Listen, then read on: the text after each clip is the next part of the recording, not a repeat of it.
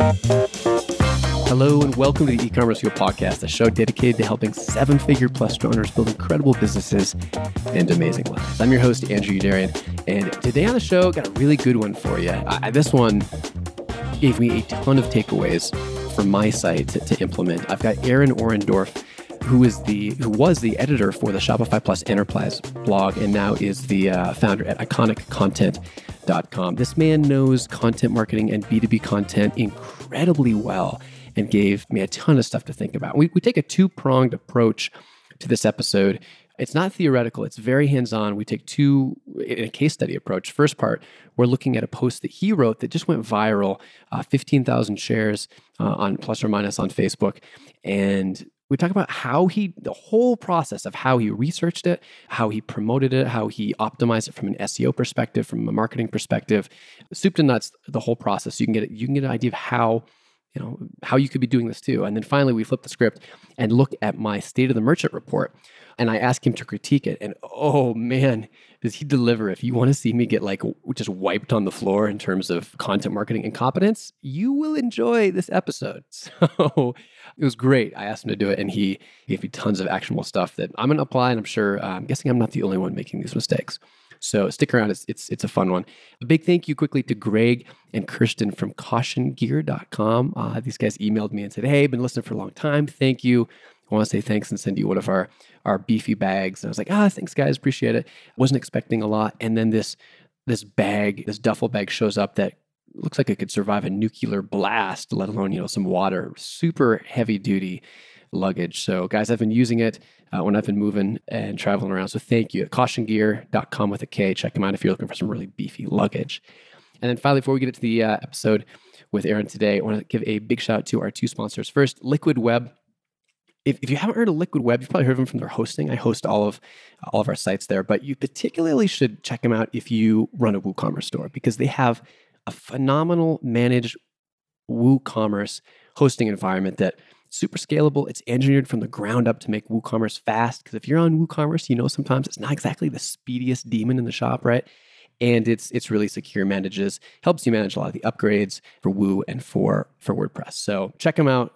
Makes your life a lot easier if you're on WooCommerce. And you can learn more at ecommercefuel.com forward slash liquid web. And then secondly, Klaviyo, who just did this week uh, or recently, very recently, a web series their web series Race Set Grow. They featured Mr. Bandholz, Eric Bandholz from Beardbrand. Really cool. Check it out, ecommercefuel.com forward slash beard to see Mr. Bandholz in all of his glory up close and high definition.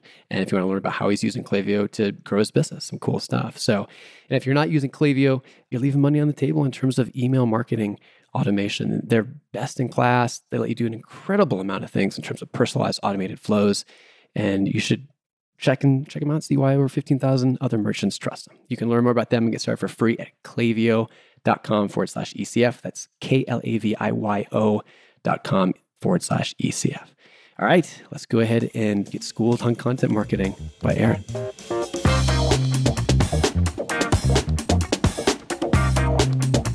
Aaron, good having you on, man. I want to kick things off with You've been in the content game for about six plus years, maybe a little bit longer, and you've done everything from freelance on your own to in house at Shopify to now running your own B2B uh, content agency.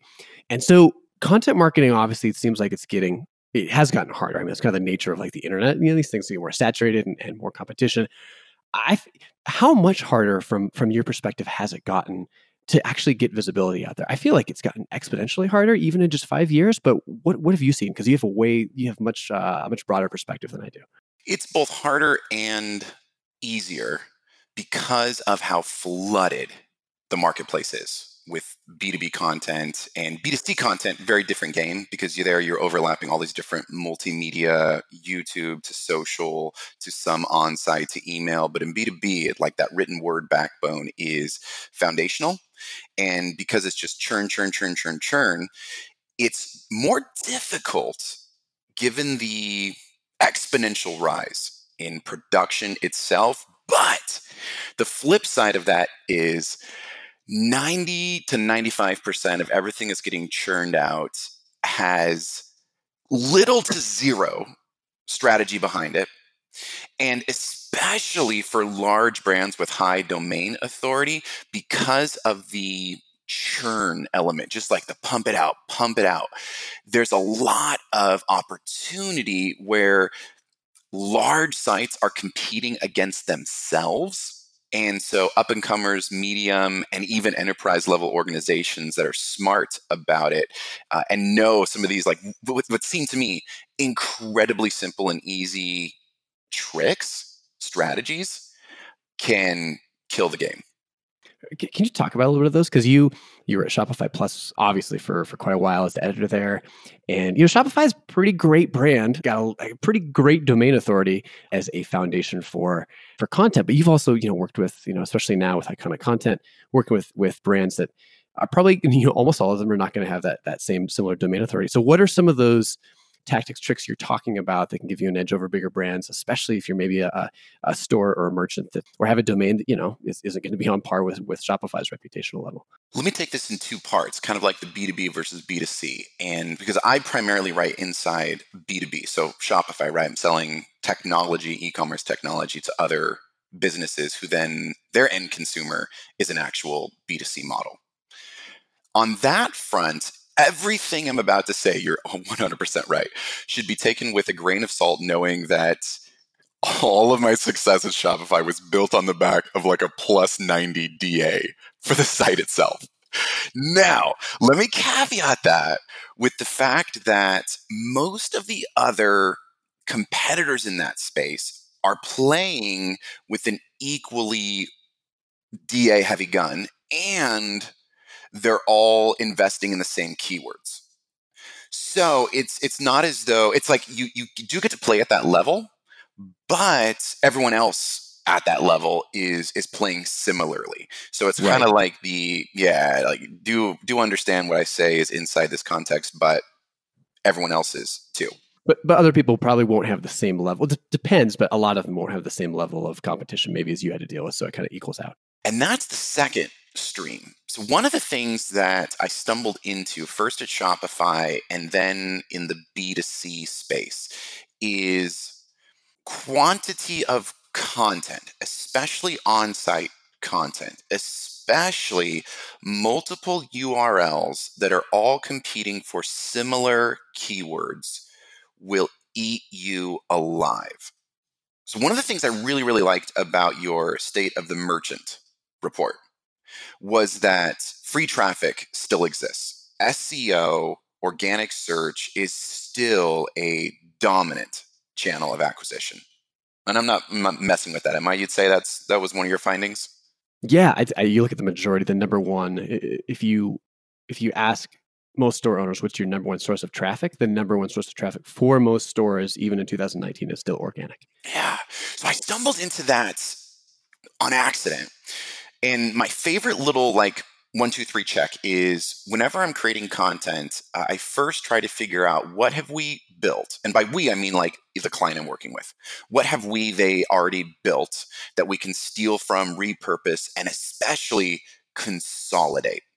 So something very simple like a google incognito search for site colon enter the domain.com space whatever the keyword phrase is. What that does is it will basically give you results that Google has crawled from just that domain with just those keywords inside of it. And I would do this as a first step back at Shopify. I do this with all of my clients today. And then we collect okay, what are all of the different pages that Google thinks are trying to rank for the same phrase because in that sense you're cannibalizing you're competing with yourself. It also gives you this is the second point a base to start with. So you're not starting from zero and it's so much easier to edit and consolidate and take the best of the best from multiple pieces than it is to just start something from scratch. So there's an economy of effort involved in that. And then the third is once we build a page, a URL to rule them all, redirect everything from those original URLs, 301s, to that new URL. And Google is incredible at the 301 process now and basically passing all of the page authority, all of the link juice from those various pages to the new page. That was like an amazing aha moment for me when I sort of experimented with this and was like, holy like I did this over Christmas break two, three years ago because I'm not kidding you. The SEO team I was working with said, don't do this. So I waited till everybody was away and nobody was manning the. No, I'm dead serious. And I redirected like eight URLs that were all competing for this one thing to a new one. And 24 hours later, we had like the snippet plus the number one result. It was just insane. I was like, oh my gosh, I've cracked the code. I'm a genius. So, so I got to ask you about this. So let's say you're doing, well, let's say you're talking about ERP solutions and you go to, you're writing with that on your site and you look and you've got a dozen different ERP, It'd be pretty niche site, I guess. Maybe it's a bad example, but you got a dozen different ERP articles. You take all of those, you all redirect them to one master page like you're saying. Is that is that a directory page? Because if you do that obviously the other ones you've got to they're not going to you know more or less they, they don't exist. So are you taking all those 12 and distilling them down into one master article? Or you which i'm guessing is what you're talking about or are you trying to say have a hub that links out to all of those and then you kind of have to go back and rename the urls what, what do you do with the content from all those 12 when you redirect them to the to the one master you know end all be all article or page? We're really getting inside baseball with this stuff. You can do it in either direction. So you can if you have good control over your url structure if you're operating on wordpress something like that then i absolutely recommend it's it's all basically driven down by here's the seed term erp solution. But erp solution is going to have a whole bunch of other probably pretty substantial keyword volume longerish keywords to go with it. And so i just like i do a, a big a big keyword dive to start with that seed term, that master term. And then I want to find out okay, do these clump together? Are there a whole bunch of terms about like definitions, strategies, best practices, general searches related to ERP? Okay, I'm going to batch all those together, figure out what's the most dominant keyword. That's going to be the main staple page. So it's like domain.com slash ERP dash solution. But then there's maybe like a bunch of other ones that are associated with challenges, issues, troubleshooting. This that makes another cluster or clump, and that's going to become the the next sub page. So it's domain.com slash ERP dash solutions slash problems, whatever the dominant biggest keyword volume is for that. And so I build it out like that where I have these like clumps of keywords. That's one way to do it. That's a little more advanced. So you might have one master page, the domain.com slash ERP dash solutions, and then three to maybe five even sub pages, but, but they're all built on that same URL structure. That's a really complex way to do it. And I love doing it that way if you have control. But I literally never did that at Shopify Plus because we just didn't have control over URL structure like that. And it's really labor intensive to build individual pages. So just throwing everything at the one blog post. This is the giant, freaking huge beast of a post. Everything's going to that one. So there's two ways to do it, and one's a little more advanced depending on the lift. But the other one, I've never really run into too many limitations with that, and it's a lot easier to do. Interesting. And then all those those permutations of your master keyword or you know, ERP solutions, ERP problems, your you know ERP providers, then you can just obviously you're going to optimize for that that head keyword term, and then the other ones you'll either use as, as section headings, you work it into the copy, et cetera, et cetera. Yes. And so here, here's the thing, right? For your audience, man, who cares about ERPs? I mean, they're a nightmare anyway. They cost a bunch of money. Yada yada yada. I just so I did this little experiment about like three months ago. Blew my mind I was doing all this stuff in B2B, just like we talked about. And I was like, I wonder if this is true for consumer products. So I went down this rabbit hole and I started doing Google things for like how to apply eyeliner. And what's so interesting to me is so how to apply eyeliner. I did this with a bunch of other ones I can talk about in a second, but that was like my initial experiment. And it turns out there's two, sometimes three cosmetic brands that show up on page one of Google for that term. It opens with a YouTube video by Sephora. So kudos to them for nailing that. Then there's Into the Gloss, there's Maybelline, and sometimes Bobbi Brown Cosmetics shows up as well. They're not as strong, it doesn't always appear, but everything else is like content, like glamour.com and uh, uh, Cosmopolitan. But these three cosmetic brands show up. So I, I was thinking, like, okay, what explains that? Why are only three? Don't other people make how to apply eyeliner content who are in cosmetics? And of course they do. All right. So let's check out to see if it's domain authority. Into the Gloss has like position three. Maybelline has position seven, and then Bobbi Brown somewhere on page two or page one. Turns out Into the Gloss has the lowest domain authority, not only of those pages, but I did this little experiment with like, okay, let me collect the 16 major legacy brands like CoverGirl and a bunch of other ones, see what their domain authority is. Uh, Into the Gloss has the lowest domain authority. So it can't be domain authority. That's just the determinative factor. Then I did that site colon domain.com space how to apply eyeliner for all 16, 17 and Sephora and Ulta and for Into the Gloss to see like how are they all stacking up. And the average Google was crawling and giving results for like 2000 pages. And that was abstracting Sephora and Ulta out of it because they just have so many products, it just totally skewed the whole data set. Maybelline had like 600 results.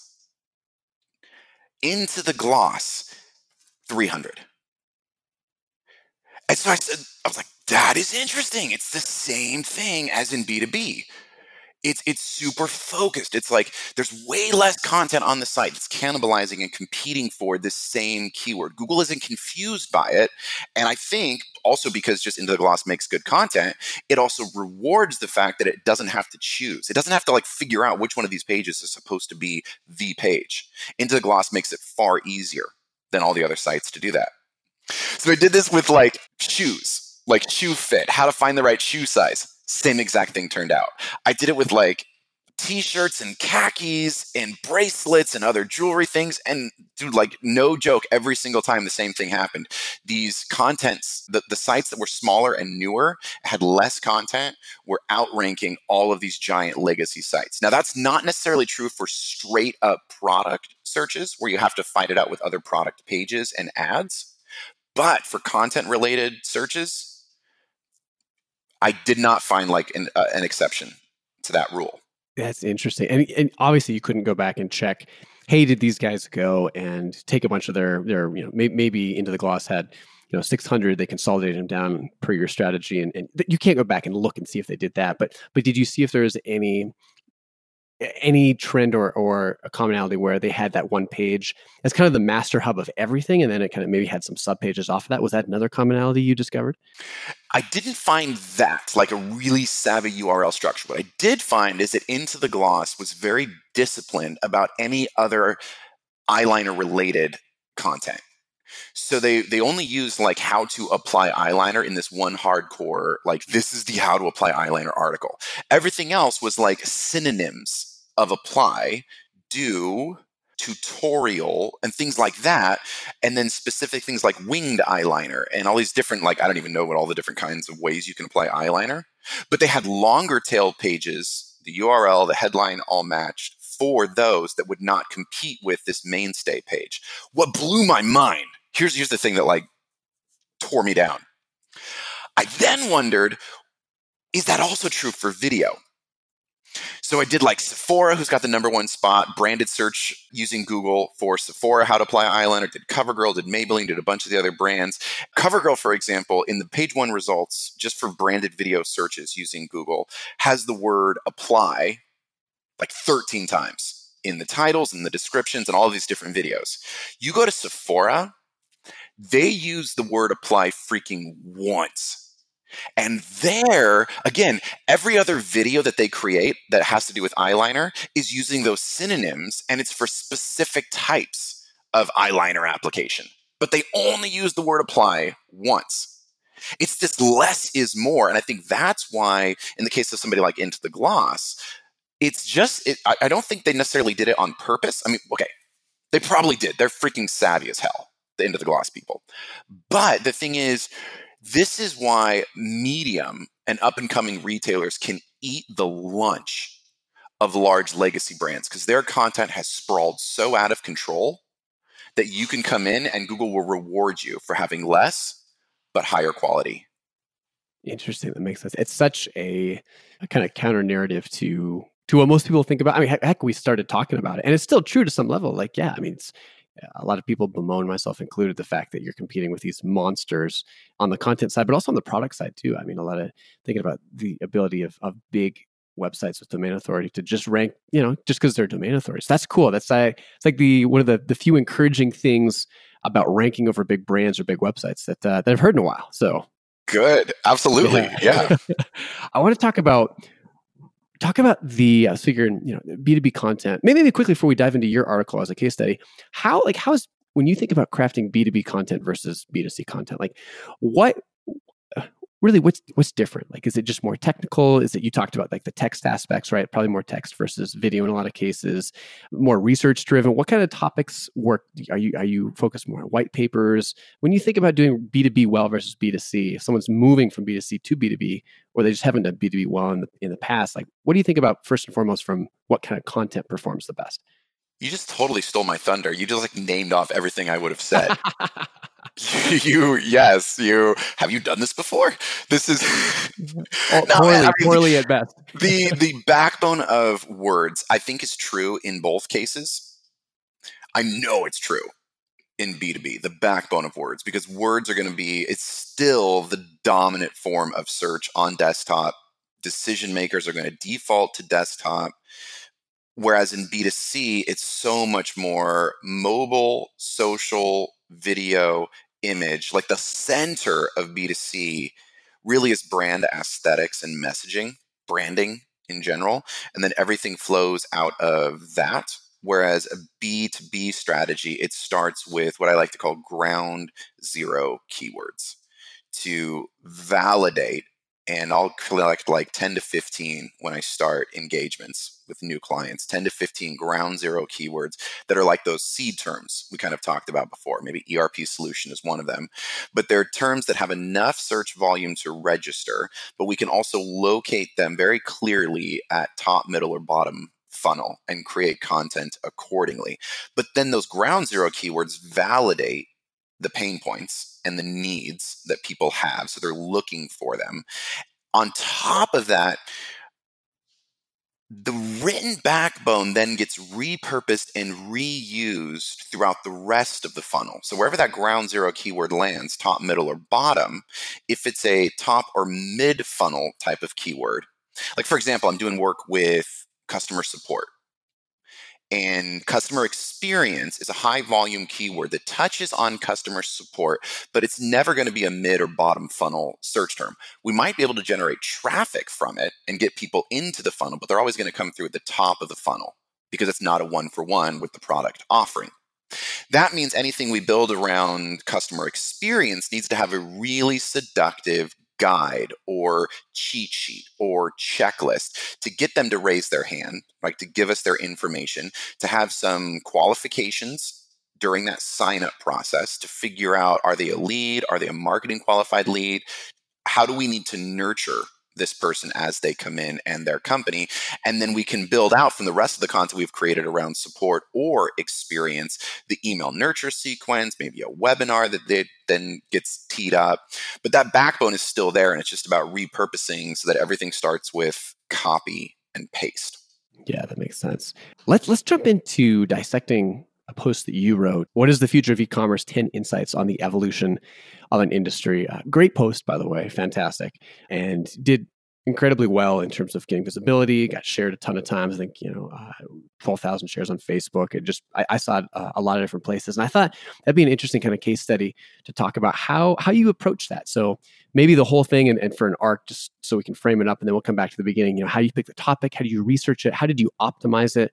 How do you promote it? And then at the, the very end, probably the most important part, like how do you make sure that that article getting visibility and people reading it contributes to the larger goal of making Shopify stock price go through the roof, right? Like getting real customers. So, so maybe we can start with, you know, how did you, why did you pick that topic? Like, what, what was that part of a massive? You know, I'm sure you have a massive keyword strategy. Was that just a? I'll let you, I'll let you describe it. What was it that made you pick that topic and invest the time to to write it?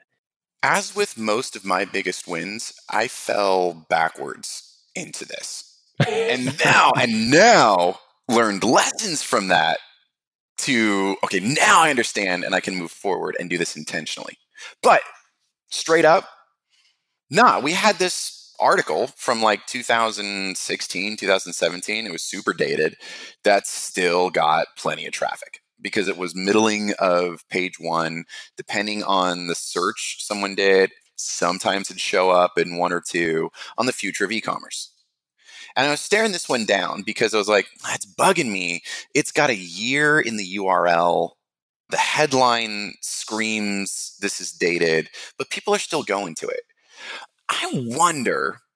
We had a couple other articles as well that were like dancing around the idea of future that really weren't performing that well. This was one of the original guinea pigs where I just thought, I wonder what would happen if we consolidated all of those and just built something new, something that was up to date with an evergreen URL with no date in it, no date in the headline. And we just put it on a cycle of like, let's just update this thing once a year. This was one of two articles, and not in its form that you see right now, that was that experiment I talked about over Christmas break. They told me like don't do this. I was like, okay, I'll just wait till I, yeah. So do this this thing. So really, it's just like okay, this article is getting traffic. I think it can get more traffic. It needs an update. It needs a fresh coat of paint. There's these other URLs that are competing for it. Let's put them all together. Let's redirect everything, and let's just see how it does. So that was the first iteration of it, and it just went off like gangbusters about two years ago. I think is what it was. Nothing like what this last one did. So that first version of it was at least updated and it was solid. I put my name on it. It was solid. Come back around to okay, now it's 2019. It's time to, to update this with new statistics and just balled out on the amount of data that was included in this. There is no proprietary data in this. It's all publicly available, or at least behind like eMarketer and Statista paywall. Right? So it's it's just it's an aggregation of data for one. And then the other thing is I started, I learned very early on when I was freelancing to make promotion a team sport.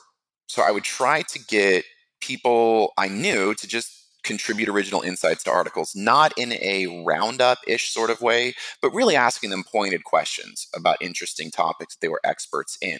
So I did the exact same thing with this in version two, the one that you see today, which is how I got people like the head of Google Canada. Roan is in there. Paul Munford from Leanlux contributed a part of it. I think a name drop Web Smith from 2PM inside of it. There's just a bunch of like original insights and contributions all throughout. Uh, Heidi Zak from Third Love is in there. Like amazing D2C brand. So those are like the two things, like tons and tons of data, and then just reach out, reach out, reach out, and make it really, really relevant.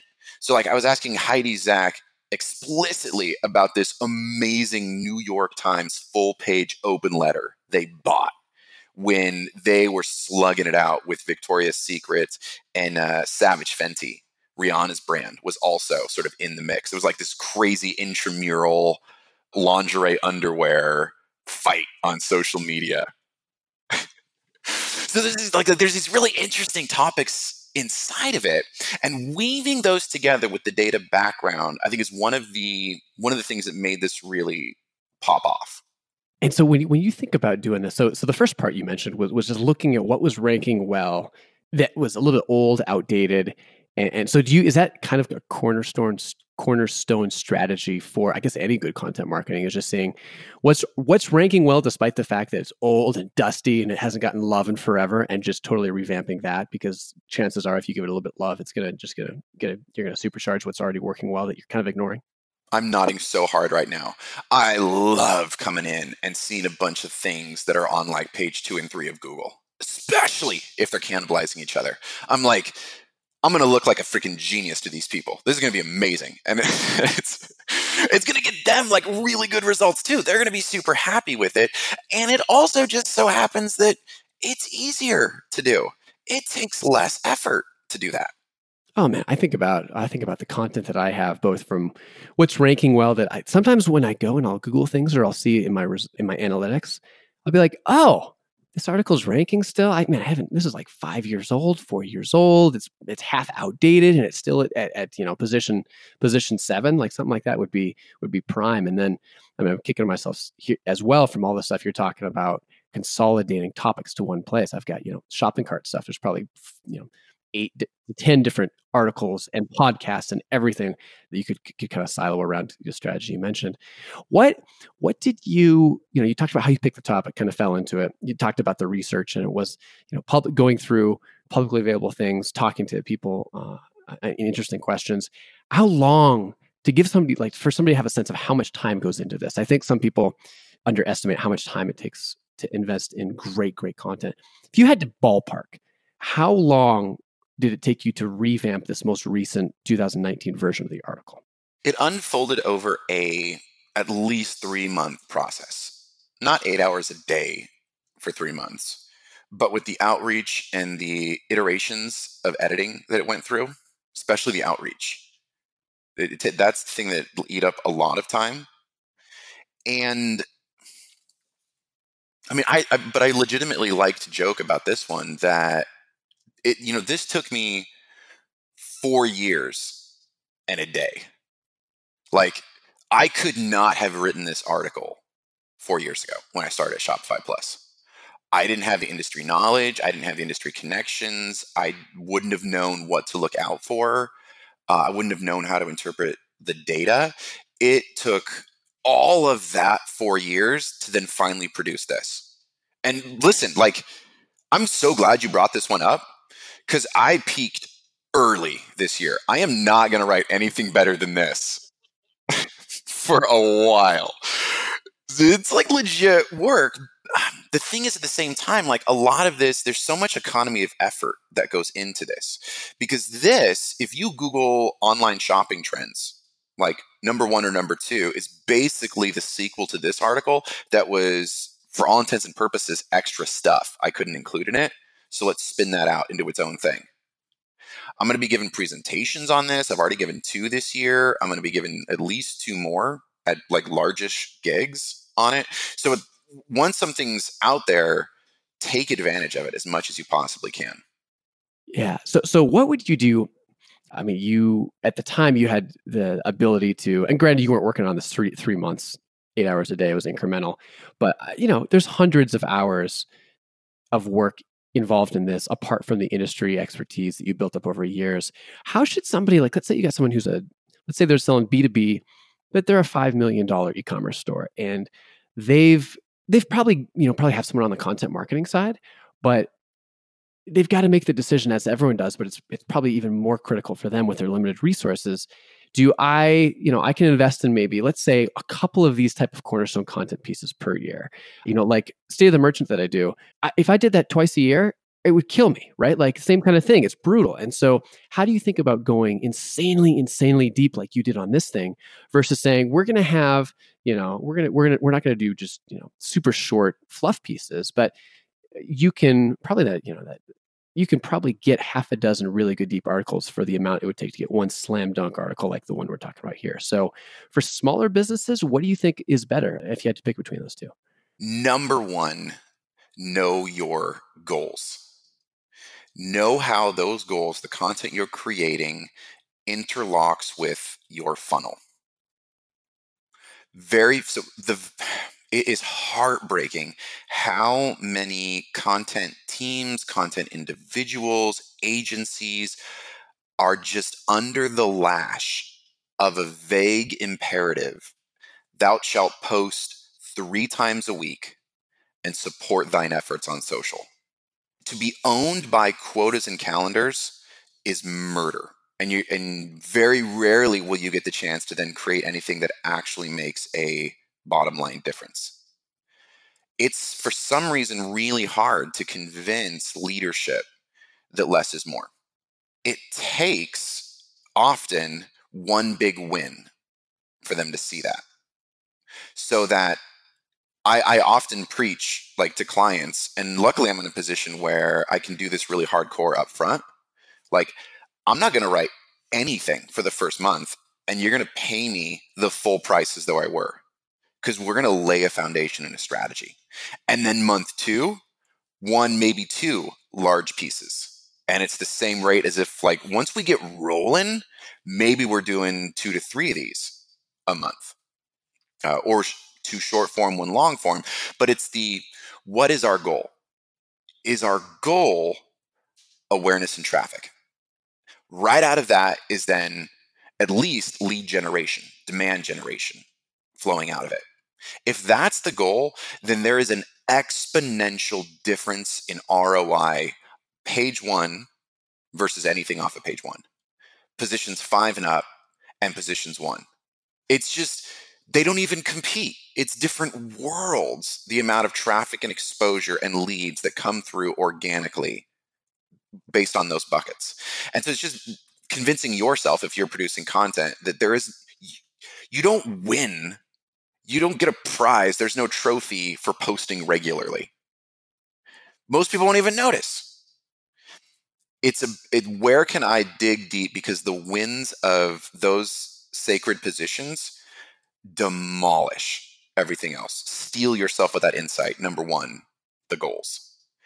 Number 2, it is absolutely fine to produce short form content, sub 1000 words clustered around a certain idea like ERP or multi channel or bracelets or how to find the best fit t shirt, whatever. Like it's just, you can cluster them around there. Maybe there's like four different ways t shirts and there's like different things you should be doing and looking and fabric counts. And I don't know how it works, the hems, this.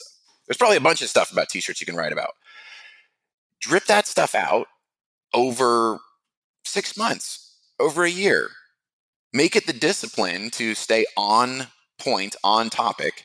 It's freaking t-shirts and how they fit and how they're made and how they're worn and whatever, whatever. But know that at the end of that, you are going to sacrifice all of those individual articles and, and turn them into one of these, the best thing that anyone's ever seen about t-shirts. And and why why not do that all at once? I mean, why why do that? You go out let's say you you consolidate a dozen articles into the one master one very similarly to the art the, the process you talked about at the top why not just launch it from the gates? I guess you get i mean i guess you can you get the benefit of the traffic in between uh, you don't have to ha- you don't have to wait six months to release it all. Maybe and maybe that's the answer right there but it seems like wh- why apart from that why build it all up to cannibalize it into one as opposed to just focus on that from the beginning? It's easier i mean what's that old saying? How do you eat an elephant one bite at a time. If you try to swallow it all at once, especially if you haven't done this before, it is intimidating AF to try to sit down and write three, four, five thousand words and build custom images for it and all the links and the data and trying to get quotes to flesh this thing out. It's it'll just like it'll murder you. Especially if you've never done it before. It's it's hard on me even to do this stuff. But if it's like, okay, I'm going to go out for a two mile run, and then again, and then again, and then a three, and then again, and then again, and then a five, and eventually I'm going to run a marathon. It's the same exact principle. You're just like conditioning yourself, and you're actually getting something done so that you're you are putting something out there in the world. The extra benefit is there's a pretty good chance a couple of those articles are going to get a link or two to them as you put them out they're going to get some time online. Google's going to register them and crawl them. And when all of those pages then consolidate, you get all the extra benefit, the SEO benefits of everything now being pushed to one. So there are a lot of like upsides to doing it that way. But the biggest one is simply it's manageable. You can actually do it if you do it like that, as long as you do enough of that keyword research so that you know the first thing I got to bite off is t shirt fabrics and then the next big keyword is t shirt hems. And then the next one is all the different types of cuts. So that you're you're you're doing it in a very disciplined manner as you drip it out. Yeah, that totally makes sense. How to talk a little bit about how you promoted this. So, you know, there's kind of that old adage, you know, you should spend, I don't know, half your time writing, half your time promoting, or maybe it's even 80% of your time promoting, 20% of your time writing.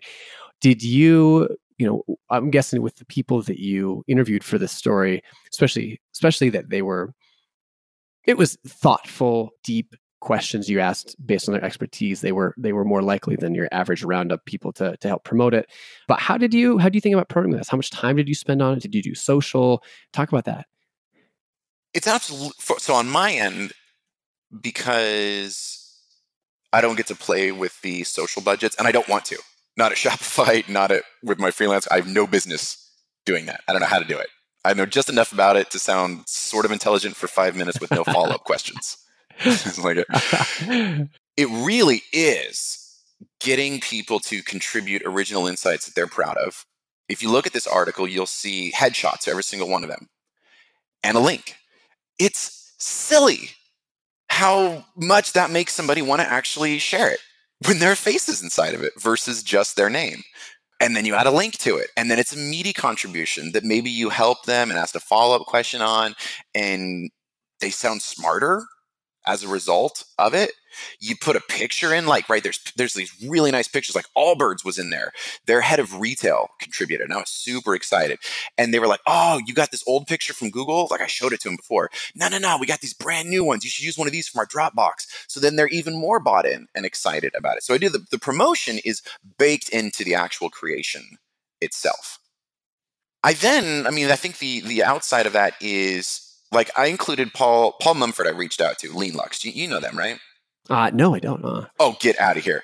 Okay, not not to like hurt your feelings, like, but yeah, Lean Luxe and 2 p.m. are just like my weekly email bibles for e-commerce and D2C. Cool, Lean Luxe. And what was the other one? 2 p.m. Web Smith. Oh, I've heard 2 p.m. Yeah. Yeah, they're those two dudes like are really good friends and I was in Lean Luxe's Slack group, mixed it up a little bit. I cold emailed Paul when this was first like starting to come together and come out. He was super nice and responsive and gave me this like amazing quote and including him two different articles, that other online shopping trends one. And that was just all about he had just contributed to a Digiday article, I think it was, on D2C. And he had said some stuff about acquisition channels and Amazon and he's like hardcore against Amazon. Like you've got to have a moat and you've got to own your customers and your data. But there was this one line inside that article where there wasn't actually quote marks around it, but it still said says Paul on it. And I noticed that and that was like sort of my opening gambit of like this seemed kind of weird what was said here, but there wasn't quotes around it. Do you actually think that? And that was like boom, he didn't. He was like, "No, that was not a good representation." But it was that little touch of like I'm I'm into this person. So he ends up when it comes out, his his email list is like decision makers in e-commerce and, and just in retail in general. And he put that this thing front and flipping center. Like full image, fire emojis. And I never asked him to do that. I wasn't even sure if he was going to. I was nervous when it finally went out. I'm an insecure dude. And when I said thanks, he was like, What did you think was going to happen? And I really didn't know. Like, I didn't know if he was going to get it and eventually not like it. But all of that process went into it. Like, that's reach I never, ever could have had on my own, nor that you could even like probably buy or pay for.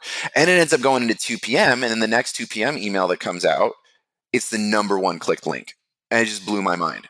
It was like, but that doesn't happen without intentionality on the front end that baking the promotion into the post itself. Starting to run a little low on time, but one last thing, and I'm going to be a little, admittedly, a little selfish here. I'd love to have you rip apart the state of the merchant that I've mentioned. I'm, I'm going to throw a couple things out there, see if I've learned a few things from you here in the last last hour. But two things I would guess from the get go you're going to tell me to do is one i've got three merchant reports spread out over three different urls there's there's you know there's you know there's stuff about promoting it. I've got probably you know with podcast summaries there's probably six or seven urls so first thing i'm guessing you're going to tell me to do put it all in one put it all in one homepage and then from there you know you, you have the you know, the links to all the different separate things. What else apart from that? Like and be ruthless man. I got you know imagine I have no soul, no feelings, you know, very limited feelings, which is pretty true. So be ruthless and and rip this apart as best you can. I would love to hear what uh, if this was on the Shopify Plus blog as your editor. What things would just make you gag and be like, "Nah, we got to change these if we're ever even going to think about putting this publicly." Why is it titled "State of the Merchant"? That's a great question because it just it's as zero SEO application. It just seemed like a good overarching name for a report of its type. So that's right. So it there's not a good reason for it. I I just won this. I just typed this in. I use keywordtool.io. Inexpensive, easy to use. State of merchant, search volume, grayed out, n slash a question mark. Yeah, fair enough. There's probably yeah, a zero. I don't know if the, what terms this may or may not be ranking for, but next year or as you consolidate this, right, it's it's got to be like state of e-commerce is probably going to have a better Mm-hmm. search return. And there's probably even better ones than that because I know I'm prone to that same thing too. Like I really like highfalutin sounding studies. People just aren't searching for state of really anything. Yeah, no, I, But I, I would track that down to see like that's number one. Most of this kind of stuff lives or dies by especially new new visitors Mhm. by search. got it. Awesome. This is great. Yeah, number two, that whole thing of like, do you really, you've got like a, oh yeah, dude, get rid of that date. Dude, ecommercefuel.com slash e-commerce this year. That should be when next I visit this a year from now, I will have failed you if that or some equivalent is not the title. He has a post called SEO this year. That dude has like so much effing SEO traffic because that's what he writes about. And you pay attention to like Backlinko's URLs, it's freaking brilliant. Dude has like probably 10, maybe 15 active posts. That is it. And it is a monster. Brian Dean, the site is Backlinko. Backlinko Got it. Okay. o.com. Oh, And one of them is well, let's let's do it right now. I'm going to just search for SEO this year. Yeah, I'm looking at it right now. Bam. Yeah. And he changes it every year. So like right now it's returning number 1 on Google SEO in 20- 2019, the definitive guide and the URL is SEO dash this dash year. E-commerce this year. In fact, you should edit this out. Don't even let other people know. It's interesting because he's got the whole guide here, but then he also has the download link for the PDF right at the top. And I'm guessing if I click that, it's going to ask for an opt-in. Yep, it does. Yep. Yeah. Okay, the only other thing is um, I'm going to sound like a complete asshole. I just Googled e commerce this year, and guess what the number one result is? Guessing not the state of the merchant. the future of e commerce article we were just looking at. I am not kidding Oh, you. no. I didn't do this Oh, on purpose. I swear everything that's holy. I did not do this on purpose. That's awesome. Okay, you could steal it from us, though. You absolutely can. Now I, I can come up with something different, but I, the point the point of something more general that's that's evergreen that you can have as the homepage and nest all of the stuff for you know subsequent years under it. Uh, yeah, that makes way more sense. So, number one, figure out what you're trying to get organic traffic from. Go hardcore at it. Number two, consolidate the hell out of anything else that's competing on your site for that term. Throw it all at the new state of the merchant or whatever it becomes. Number three, what do you want someone to do who lands on this page? I would want them either to sign up for the email list or to apply to join our community. Okay, so I get there and I see there's a navigation that disappears as soon as I scroll past it. I got to get notifications things on the right, and then I've got like a grow your store to seven figures and beyond. None of those relate one for one with the content I'm experiencing that I came looking for. What I would do, kill everything that's a call to action, except for whatever the one thing you want them to do is set yourself up a pages because it's the easiest one to send links through when you export it as a PDF, way easier than Word. Set yourself up a pages template, all the right fonts, match the heading sizes and things like that. Get into your CMS, copy and paste into that, tweak it a little bit. It'll take you like an afternoon to the first one. And then give me a give me a call to action probably immediately below the first image as a caption. Where the caption should say, and it should be formatted slightly differently. The caption should say something like data compiled within the 2019 State of the Merchant report.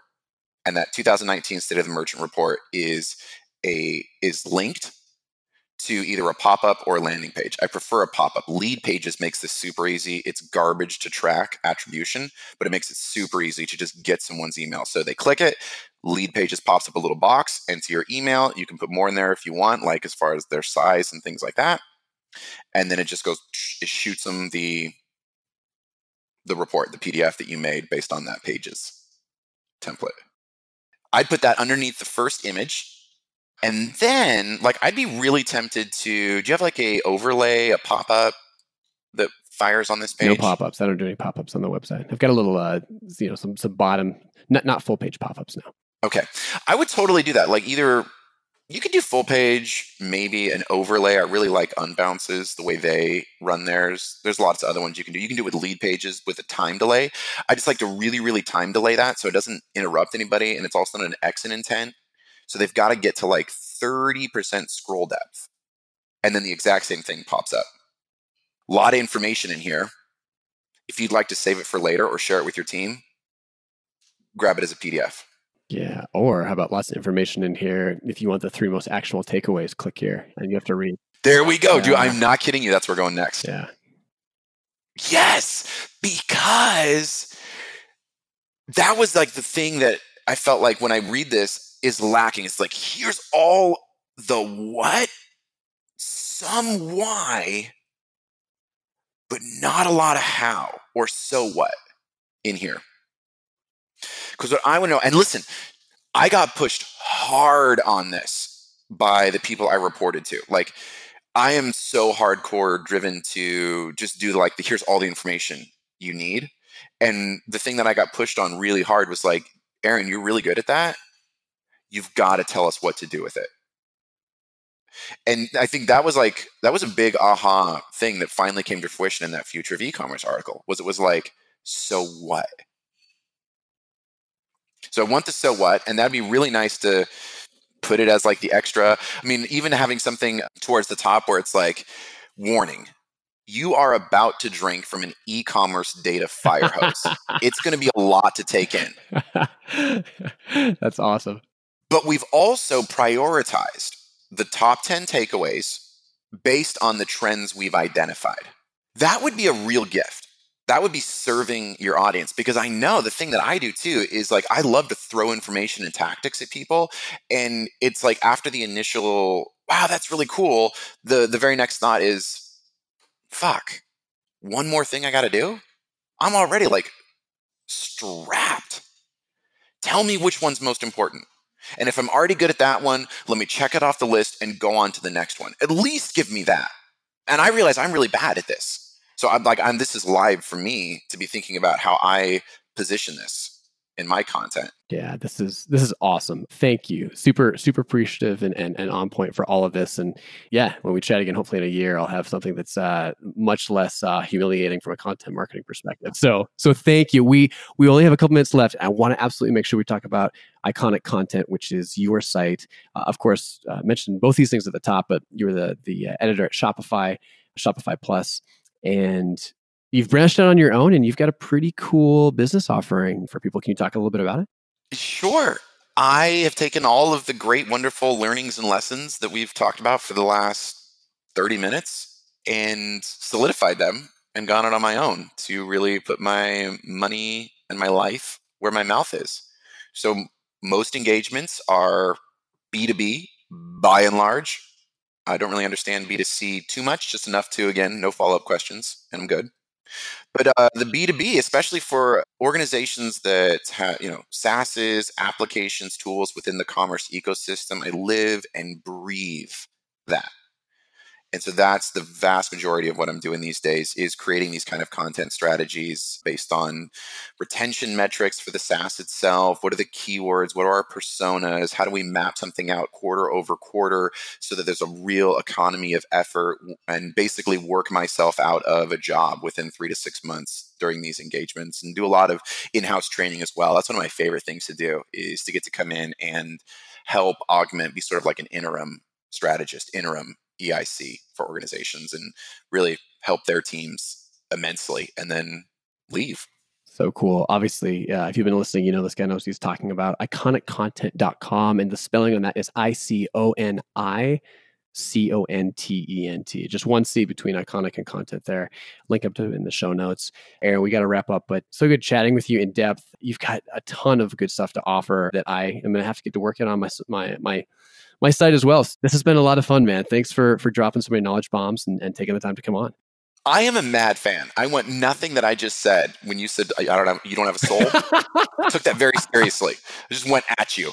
I really, really do. Man, this was one of my favorite things to read. The State of the Merchant report. Just the way that you do serve your audience and you really work. I know how backbreaking it is to create something that's uh, original research. It's no joke. So I applaud you for that and the community you've built. Beautiful. Well, thanks, man. I appreciate it. Hopefully, uh, I can step the game up much more next year with a lot of your awesome, awesome feedback. And same to you, man. The Shopify Plus blog. I know you're, you've kind of moved on, but you did a pretty incredible thing writing that, curating that, leading that, and tons of amazing stuff over there. Right back at you, man. I uh, I've enjoyed what you've done over the last couple of years. Thank you so much. If you're listening to this and you own your own e-commerce business, and chances are probably pretty good that you do if you've gotten this far through the episode, you need to check out our private community for store owners. It's a, a vetted group of over a thousand store owners and experienced professionals and the reason it's different is is just like I mentioned, it's vetted. We go through and we require all new members have a seven figure business. They actually have experience in the space. And we go through and we review all applications to make sure everyone's legit when they come in. And then once everyone gets inside, it's not a free for all. We, we moderate in ways where if people are being jerks or, you know, behaving inappropriately, we toss them out. If people come in and do nothing but ask questions, we toss them out. We really value experience. We value reciprocity. And it's a place where you're going to be able to connect with other store owners to learn what's working, but also make good friends. Like some of my best friends I have met through this community. And I know that others can say that as well. So if you're interested in learning more and applying for membership, you can do that at ecommercefuel.com forward slash form. That's F O R U M. And of course, I want to give a huge thank you to the two sponsors who make this show possible. First, to Liquid Web, who offers the absolute best place to host your WooCommerce store online, a scalable, rock solid platform. If you want to learn more about them and how they can supercharge your WooCommerce store, you can do that at ecommercefuel.com forward slash liquid web. And also to the team over at Klaviyo, who makes email automation incredibly easy and powerful. You can get started for free and test drive their platform at ecommercefuel.com forward slash Klaviyo. That's K L A V I Y O. Thanks so much for listening. Really appreciate your time and you following the podcast, and looking forward to catching you again next Friday. Want to connect with and learn from other proven e commerce entrepreneurs? Join us in the e commerce fuel private community. It's our tight knit, vetted group for store owners with at least a quarter million dollars in annual sales. You can learn more and apply for membership at ecommercefuel.com. Thanks so much for listening, and I'm looking forward to seeing you again next time.